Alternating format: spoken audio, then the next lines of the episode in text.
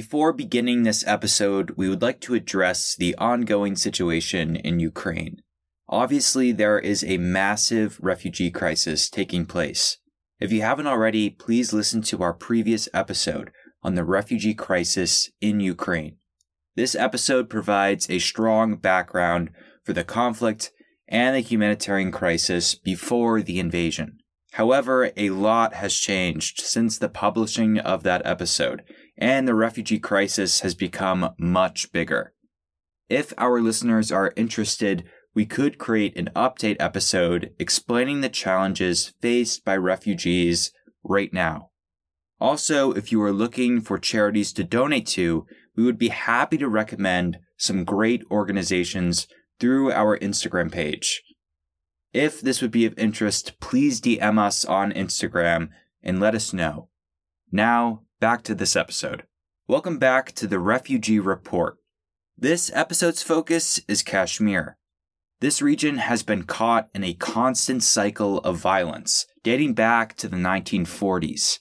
It is at the crossroads of three major superpowers. This has created a conflict which has greatly impacted ordinary civilians.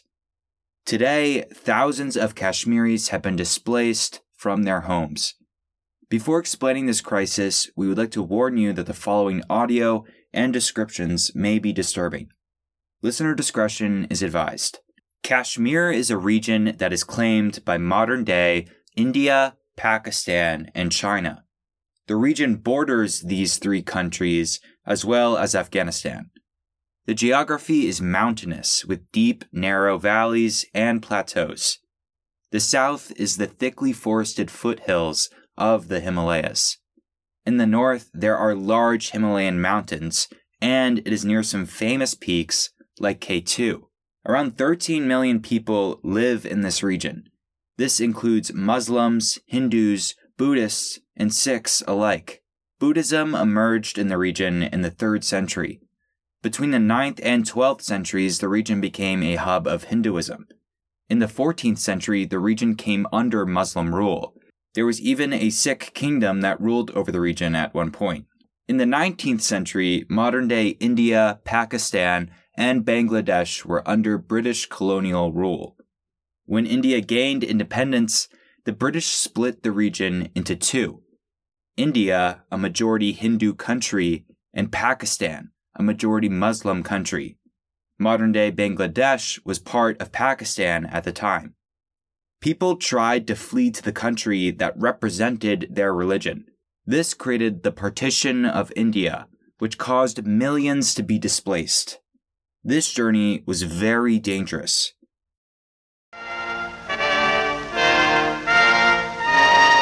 The rains come to India. It's the monsoon season. Fields are flooded, rivers overflow their banks. And all the time, the bloodshed goes on. As the new dominions of Pakistan and India take over their own affairs, communal hatred flares up in the Punjab. Fleeing from their looted, blood-stained towns comes a new exodus, a million displaced persons. Independence has not yet brought them peace. Rejoicing turned quickly into horror and mourning. Throughout this vast land, Hindus and Muslims seek safety in new surroundings. Peace-loving people, theirs is the real tragedy. The fortunate few flee in army transports or in buses. It's important to understand how certain regions were divided between India and Pakistan. Some of the princely kingdoms in India were allowed to choose their country. The monarch in one region, called Jammu and Kashmir, decided to keep the region neutral. This region has a Muslim majority with a Hindu monarch. Muslim militants began rebellions in the region out of fear that the monarch would eventually choose to join India. In response, the monarch sought military assistance from the Indian government. In exchange, he agreed to join the country of India. This caused the First Indo Pakistani War in 1947. The UN Security Council helped to create a deal between the two countries. A dividing line was established in Kashmir between India and Pakistan. The agreement also insisted that troops from both sides retreat from the region. This retreat never happened. Also, the United Nations ordered a democratic vote in Kashmir so that the people could decide their own fate. However, this also never happened. In fact, India went as far as adding Kashmir to its constitution. Article 370 of the Indian Constitution was added in 1949, and it gave Kashmir semi autonomy. This means that the Indian part of Kashmir had its own legislature, flag, constitution, and prime minister. Just no military or foreign policy power. In 1965, the Second Indo Pakistani War takes place, and this results in heavy casualties for both sides. Another ceasefire was reached, but the border in Kashmir had not changed. In 1971, the Third Indo Pakistani War broke out. This war took place in East Pakistan, and India helped rebels seize the country and turn it into Bangladesh. This conflict put even greater importance on Kashmir for the Pakistani government. This made Kashmir one of the most militarized places in the world. There was a democratic election in Kashmir in 1987, but India was accused of rigging it. This caused widespread protests, which India harshly suppressed.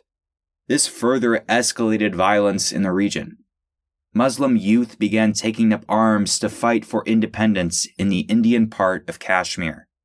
Pakistan then helped to introduce radical Islamic militants to fight in the region for a more pro Pakistani Kashmir. India responded to this by deploying 500,000 more troops to the region. However, it wasn't until the late 1990s that the situation reached a boiling point both Pakistan and India developed nuclear weapons. Good evening. Pakistan has exploded five nuclear devices, exactly matching the number of Indian nuclear tests carried out a fortnight ago. The Pakistani Prime Minister said his country had no choice because the world had not taken action against India for starting the dreaded game of destruction.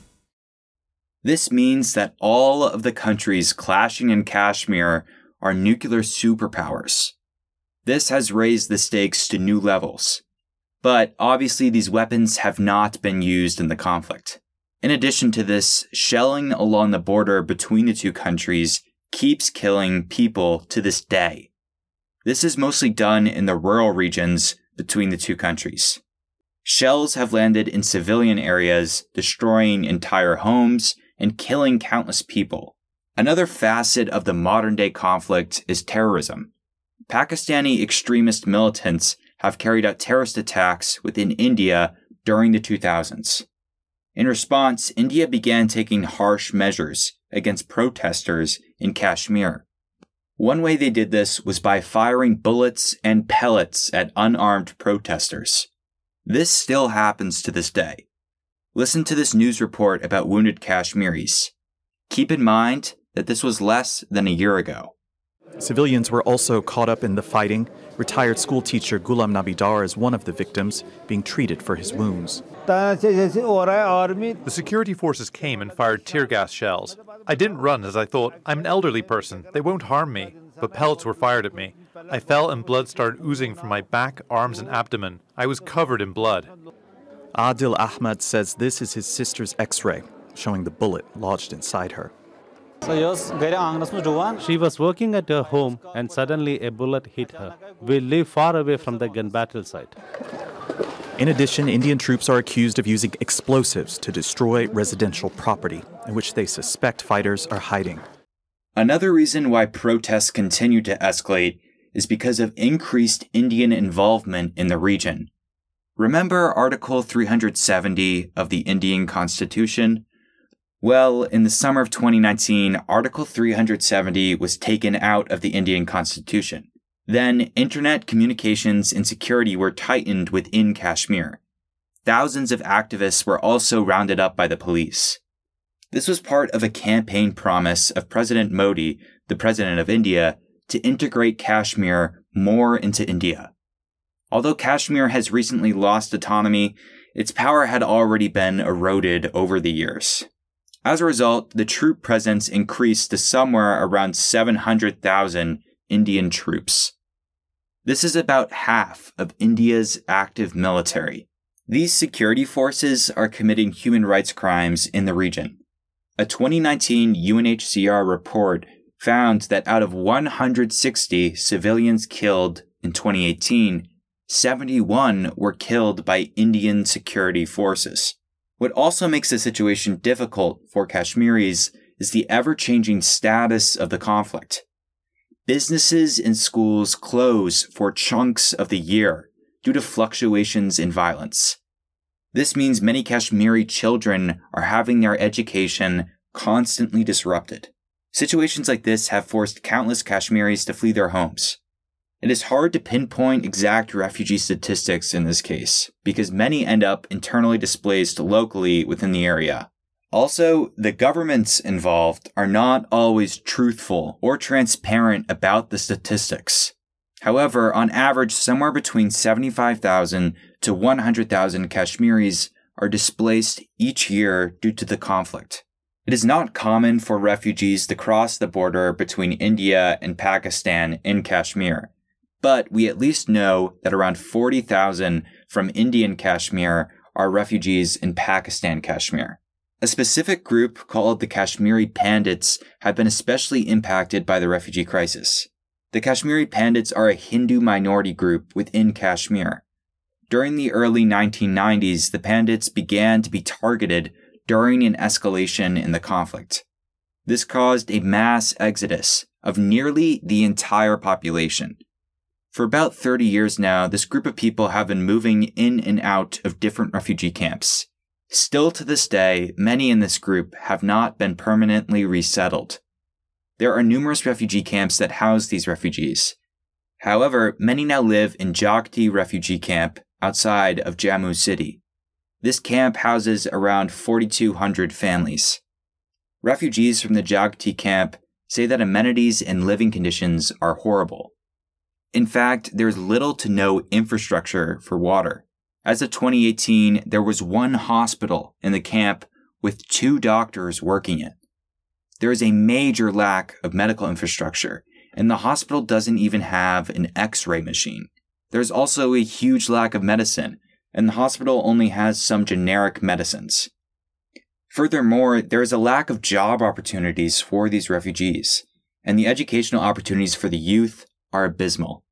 Therefore, many within the camp feel as though the government does not care about their well being. One reason for why these camps lack humanitarian aid is that many of these people are not recognized as refugees by the United Nations. This prevents them from receiving guarantees like clean water and necessary supplies. When researching for this episode, I was shocked at how little information is available about the refugee crisis in Kashmir.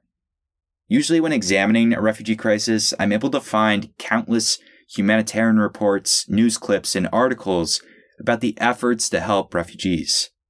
However, the resources available in this case are quite negligible. There is very little information about the current state of these refugee camps and the efforts to resettle these refugees. A reason for this may be that the conflict is constantly going through fluctuations. This may make it hard to create a clear narrative about what is needed in the region. However, based on my research, it seems that the situation in Kashmir is an incredibly neglected refugee crisis. Before concluding this episode, we would like to recommend an organization that is helping refugees from Kashmir. This episode, it is Helping Hand for Relief and Development. This organization works on both sides of Kashmir's border to provide food, water, and skill training to refugees. Their link will be in the description of this episode. While we do recommend this organization, it is important to do research before spending your own money. That concludes this episode of the Refugee Report.